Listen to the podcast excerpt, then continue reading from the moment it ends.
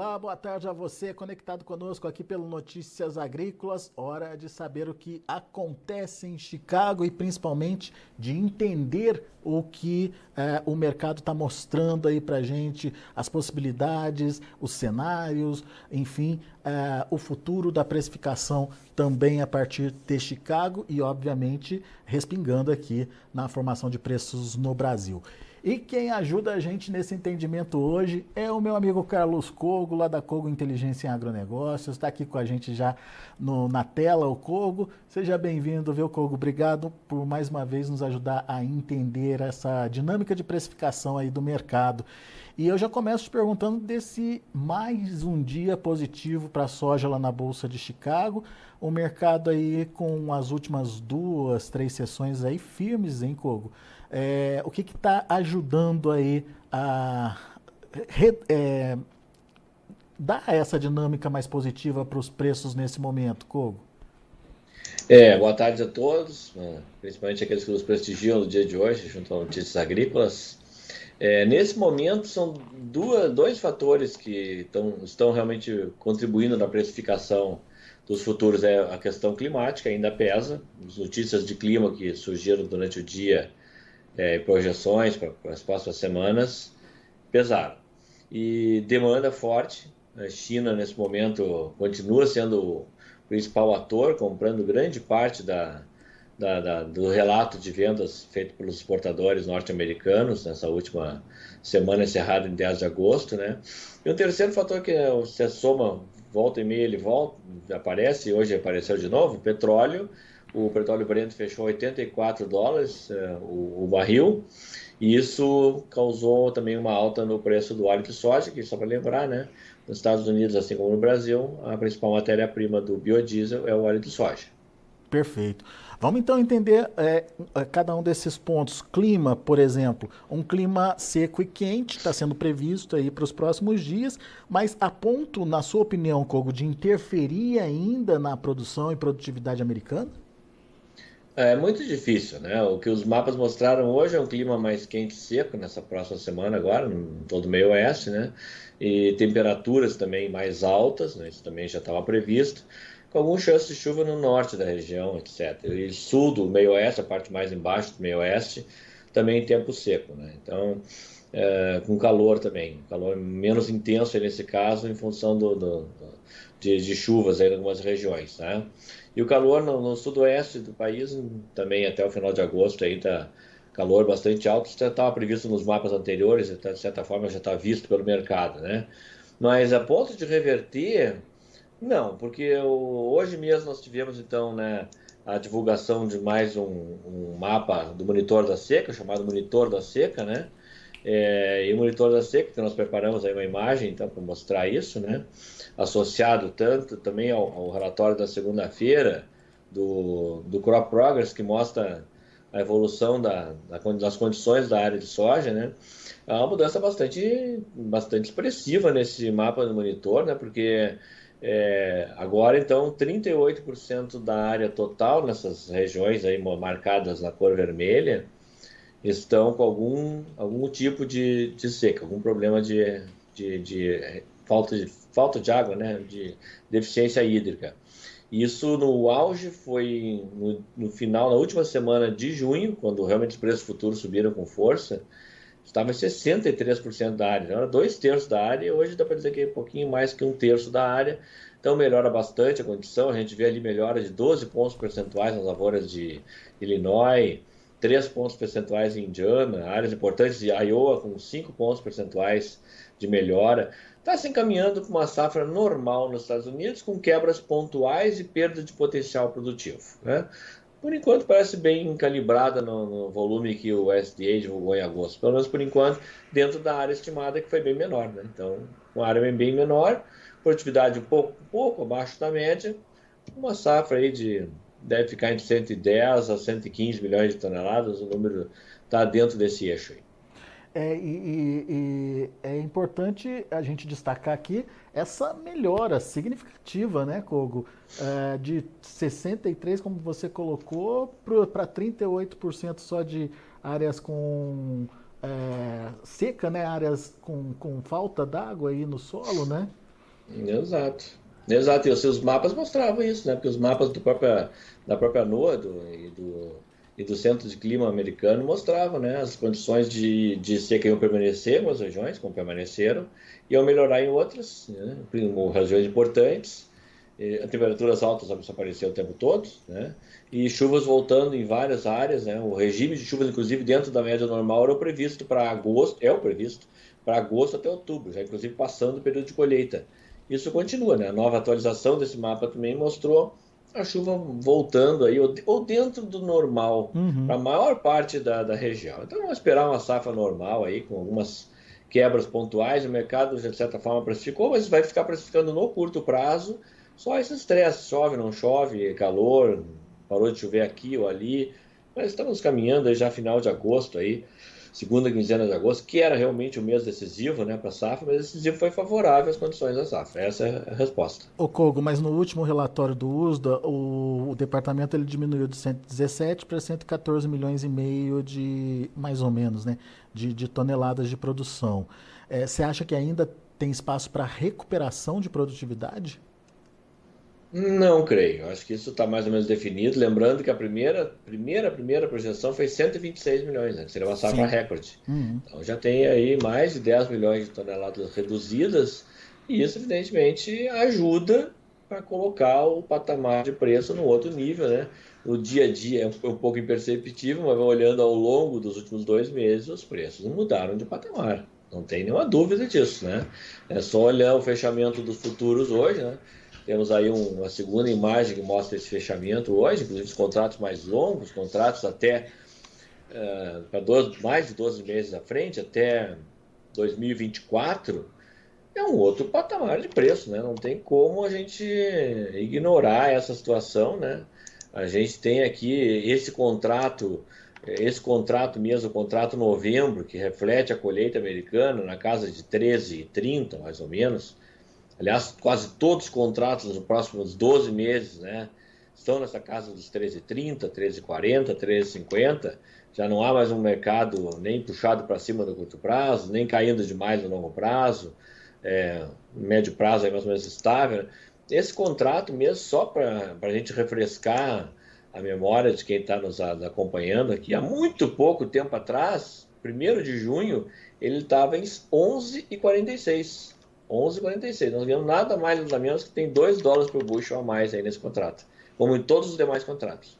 Então, mudou o patamar, está aí se distanciando da régua da média histórica de 10 anos, que é 11 com 26. Né? Então, parece uma situação para produtor brasileiro bastante favorável. Pois é.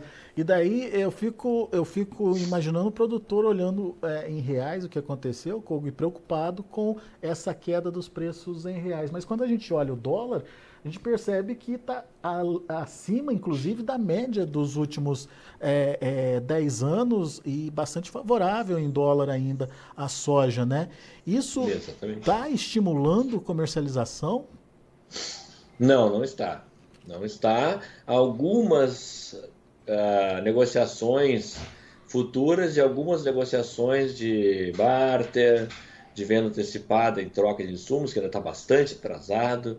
Ainda temos alguns fertilizantes para comprar, pouca coisa, em torno de 10% da demanda da safra de verão, mas ainda tem regiões com mais de 50% da compra de defensivos não realizada nesse momento. Está bastante desuniforme, é um custo importante na lavoura é, pesa aí 10 a 15% do custo da lavoura, não está ainda adquirido, não está feito uma operação de proteção, de bater, o que seja. Acho que o estado do Mato Grosso, o maior produtor, ele não deixa de ser um bom termômetro para a gente olhar, né? Nós estamos no Mato Grosso hoje com 22% da safra 23, 24 é, travados, comercializados antecipadamente, nada muito diferente, né? Da mesmo período do ano passado, era um pouco mais que isso, estava na casa de 28%, então, e Brasil não está em 20%, hoje nós está entre 15% e 18% pelos últimos cálculos que a gente fez aqui. É muito pouco, muito pouco, e isso demonstra que o produtor está, está inseguro, tanto na compra de insumos, do que resta a ser adquirido, quanto na fixação, na trava de preços futuros, ou de opções, ou de call, o que for, né? ou operações de barter para fixar uma parte da, da, entrega futura da safra por insumos. Ele está indeciso em ambos. Está indeciso, claro, em relação ao câmbio, que voltou a subir, diga-se de passagem. Está indeciso em relação a Chicago, que veio de um, vem de um processo de alta, traduzindo em percentual. O contrato fecha hoje, o contrato novembro, com uma alta de 15%. Não é pouco, é bastante. 15% pode ser a margem de muita gente, não é pouco. Então, também estava esperando por isso, isso já está acontecendo, mas provavelmente a maioria está esperando por mais que isso. Né? Uma recuperação mais robusta ainda de margem. Uma coisa que parece que não, não, normalmente não, não procede agora, porque a safra americana está se definindo, estamos caminhando para um El Ninho, uma safra cheia no sul do Brasil, na Argentina, no Paraguai, eh, no próprio Brasil deve ser safra recorde novamente não há um fundamento hoje que vire esse mercado para ir às nuvens, a não ser uma coisa nova que nós vamos falar hoje aqui, porque não sabemos. Uma nova guerra, hum. um, outro, um outro fenômeno climático, alguma outra coisa que não está sendo falada e nós não vamos falar, então é adivinhologia. Não é, não é, o, nosso, não é a nossa forma de trabalhar. Então não, não tem essa coisa, né? Câmbio. Ah, o câmbio vai voltar a 5 reais, pode ficar até um pouco acima disso não vai muito além disso, não tem muito o que ganhar pelo câmbio. Agora, coisas à frente negativas tem ainda, porque, por exemplo, os prêmios aí, eu acho que é importante a gente falar disso também, né?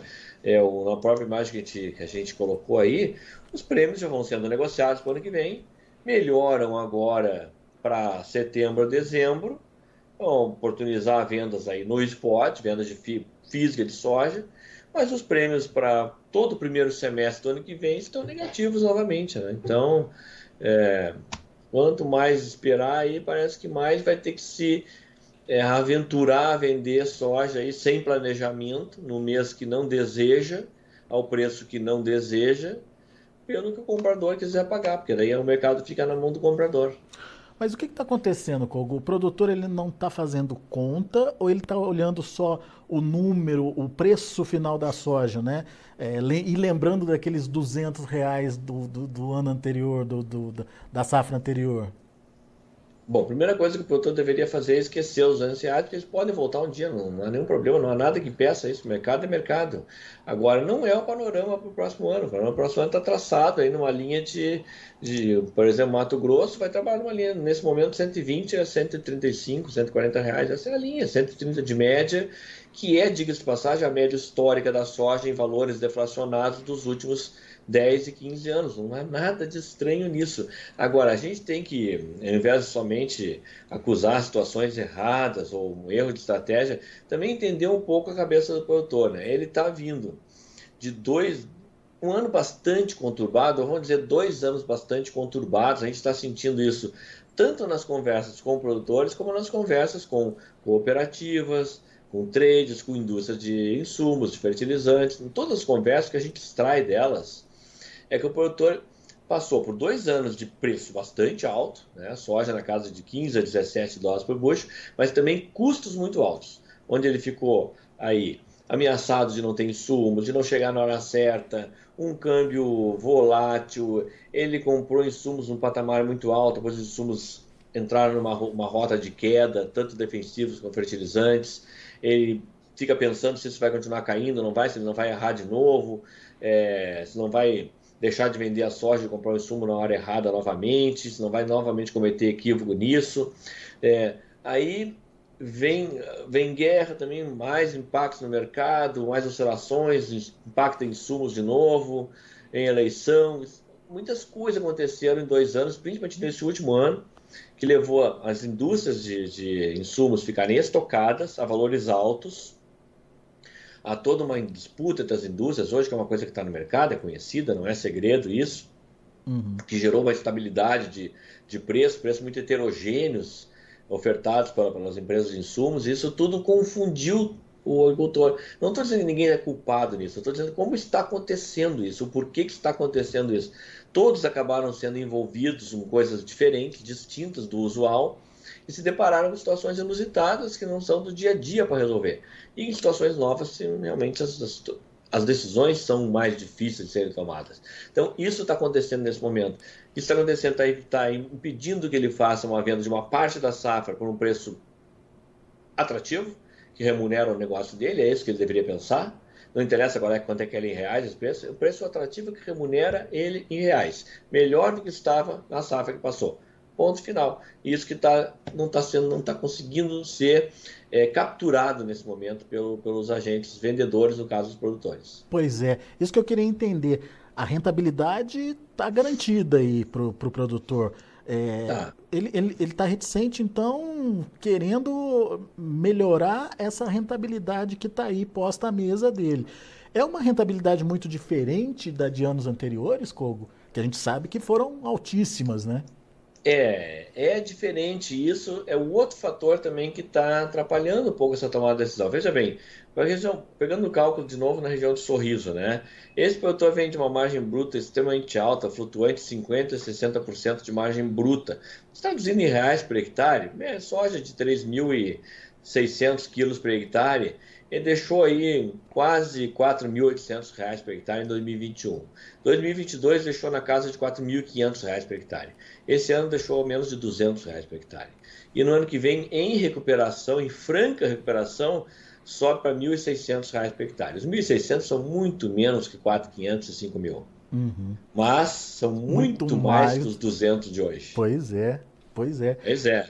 E isso é difícil nesse momento de capturar e entender. Né? Eu estou numa curva de alta da rentabilidade. Ela está voltando a subir. Ela vai voltar para 50%? Não vai voltar nesse momento. Não vai. É. Então Fatores... eu tenho que trabalhar com o que eu tenho na minha mão nesse momento. Fatores que poderiam mudar essa rentabilidade, melhorar essa rentabilidade. É, Chicago, aparentemente Chicago está posto e é, tem, inclusive, ouso dizer aí que tem uma tendência de baixa com a entrada da safra americana daqui, daqui a pouco, né, Kogo? é, ou redução ainda maior do custo de produção. Tem algum fator que indique essa possibilidade? Nenhum nem outro. É, é, a, conferindo com o que está sendo falado, né, ratificando, o novembro é o mesmo, mas baixo, pouco, de, de pouco o spread, mais ok, 13,31 é o valor mais baixo dos próximos 12 meses de entrada na safra americana.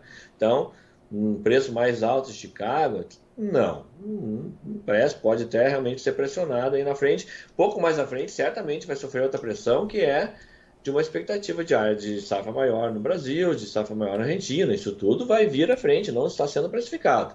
E o segundo, a segunda questão, insumos cair mais? Não, o que nós estamos vendo é o contrário.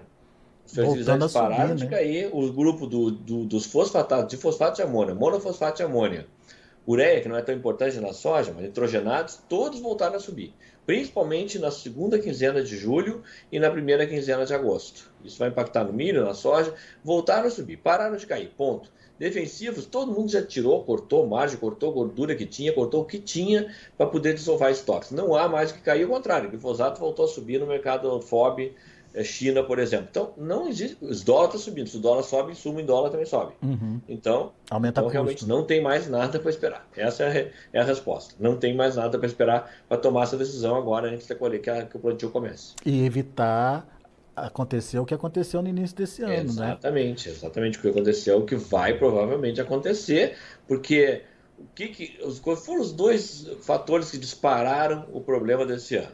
Não são fatores novos Problema de escoamento portuário, logística portuária. Até hoje a fila de espera é longa, porque nós estamos embarcando no Brasil volumes enormes de soja e milho simultaneamente. Uhum. Isso não vai mudar, não vai mudar no próximo ano.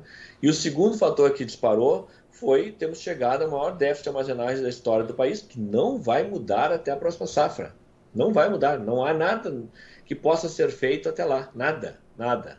Ou seja, esses dois fatores estarão aí na frente de todo mundo para serem enfrentados sem haver uma solução para eles no curto prazo. O Kogo, e, e, vamos tomar como, como exemplo essa, é, esse percentual que a gente está vendo hoje de comercialização. É, no Brasil, 15% a 18%, como você citou aí. A gente precisaria chegar na nossa colheita lá com que, com que percentual? É, Nessa época do ano, a média ideal? dos últimos oito é 35. 35, tá? tá. Entre 35 e 40 seria muito bom para não ficar ofertando demais no período de primeiro semestre. É o mínimo que se espera. Não vai mudar o prêmio negativo, não vai, não vai retirar o fator queda de preço na colheita, só vai amenizar, mas é o que dá para fazer para amenizar. Muito bom. Tem mais um, tem mais um. Sim, a composição desses preços futuros, mais desses prêmios para os próximos vencimentos, próximos contratos, próximos embarques. Então, uma soja subindo aí para 133 reais para setembro, já em função de um prêmio positivo de 90 centes neste momento, e o prêmio positivo de é, 95 centes ou 1 dólar positivo para é, novembro, resultaria em 134 reais para essa soja em sorriso e ela caindo então para 122 reais em janeiro e 119 reais em maio, refletindo aí de novo os prêmios negativos que já estão para esses meses do ano já estão em 70 centos negativo. Aqui, né? aqui então você Podem já converteu. Aqui, ano passado. aqui você então já converteu e já Sim. adicionou o prêmio, no caso positivo. Ah, agora... E o dólar futuro na B3, que diga-se de passagem, para quem reclama de câmbio, para esse contrato maio, por exemplo, é 5,07 o dólar de hoje. Está acima do, acima do que se pratica Acima do dólar Petax, exatamente. E mesmo assim, tá uma diferença aí significativa, né? De, em reais de 120 para 133, 13 Exatamente, é uma diferença bastante, 14, bastante foi mais ou menos a, a, diferença, o pico da diferença que nós tivemos esse ano, em, foi em abril, ele ficou oscilando entre 15 a 20 reais de diferença. Né? E vai ficar muito parecido com isso no próximo ano. Muito bem. Informações preciosíssimas, então, para você que está nos acompanhando aqui pelo Notícias Agrícolas, é, informações trazidas pelo Carlos Cogo. Ô Cogo, e então a indicação é avançar mais um pouquinho com a comercialização. Para quem tiver uma boa gestão, realmente entender o que está acontecendo, o bom é avançar mais um pouco, né? proteger o lucro de uma fatia importante da colheita aí, tem uma margem interessante hoje, não é enorme, mas ela está dentro do perfil histórico. Proteger o negócio, tocar o barco em frente, produzir bem, usar alta tecnologia, controlar questões climáticas, né? fazer uma boa gestão do negócio e seguir em frente. Né? Tá, tem que ter, o, o, o bom gestor tem que saber trabalhar no bom clima, no bom clima de negócio e também no, no, na situação adversa. Né? Aí que ele se mostra que é bom gestor. E aproveitar os prêmios positivos também para ir desovando a safra atual, né? Exatamente, perfeitamente. Não há porquê ah, é, assusta de ver a gente dizendo, não, já estou virando o outro ano com estoque ainda porque eu tenho armazém e vou continuar virando. Mas existe uma coisa chamada custo financeiro, que é altíssimo. O Brasil tem o maior juro, o maior juro real do mundo. Do mundo. Você, se você colocar, se você ganhar 0,8% ao mês real estocando soja, ok, faça se você não ganhar isso, não faça. É. Muito bom. Meu amigo, obrigado mais uma vez por estar aqui com a gente, ajudar a gente a entender é, um pouquinho do que está acontecendo com o mercado e principalmente é, trazendo esses cenários possíveis aí de precificação e mostrando para o produtor que não tem muito mais para acontecer, enfim, o, o jogo está aí e ele precisa participar do jogo nesse momento, não precisa é, ir com tudo, enfim, faz a sua programação, seu planejamento, vai aos pouquinhos, vai é, aproveitando aí as oportunidades, mas não deixa para negociar tudo quando a safra, quando a colheita começar não, porque daí a gente pode ver se repetindo o que a gente viu nesse ano e daí é prejuízo na certa, né, Cogo? Rentabilidade vai lá embaixo, né? Exatamente, é isso mesmo. Esse, esse é o recado final que a gente tem que dar, sim. Boa. Obrigado, Cogo. Volte sempre. Eu agradeço a oportunidade, um grande abraço a todos aí e boa safra. Valeu, até a próxima. Tá aí Carlos Cogo, da Cogo Inteligência em Agronegócios, aqui com a gente, trazendo as informações do mercado. Aliás, uma análise muito boa aí do que pode acontecer com a soja, principalmente dentro dos parâmetros que a gente tem hoje para serem observados aí em termos de preço, precificação, rentabilidade. Ah, não adianta ficar contando com aquela rentabilidade que o Coco falou aí, é, de mais de 4 mil, 5 mil reais ah, por hectare. Isso aí é coisa do passado, é fora da curva. Vamos cair para a realidade e também não é a, a margem, a rentabilidade ali uh, desse ano, dessa safra, que ficou muito apertada, próxima do zero. Já temos aí uma melhora de rentabilidade sendo prevista e programada para o ano que vem. Então, por que não já começar a participar e já começar a botar dinheiro no bolso, né? Então, fica aí a dica do Carlos Cogo para você que nos acompanha aqui no Notícias Agrícolas.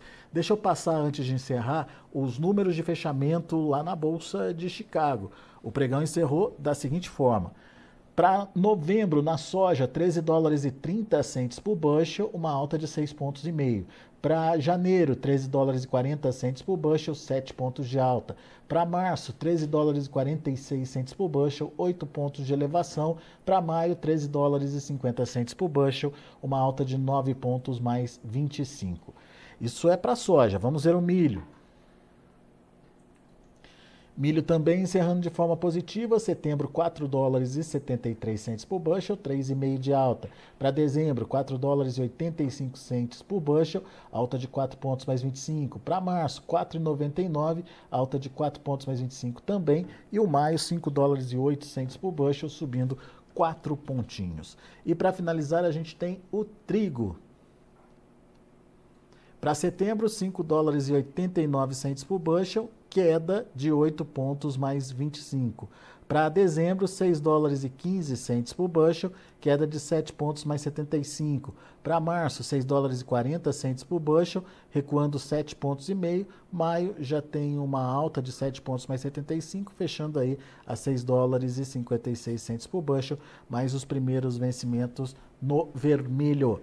São os números de hoje de fechamento do mercado lá na Bolsa de Chicago. A gente vai ficando por aqui. Agradeço muito a sua atenção, a sua audiência. Daqui a pouquinho tem mais informações, outros destaques para você aqui no Notícias Agrícolas. Continue com a gente.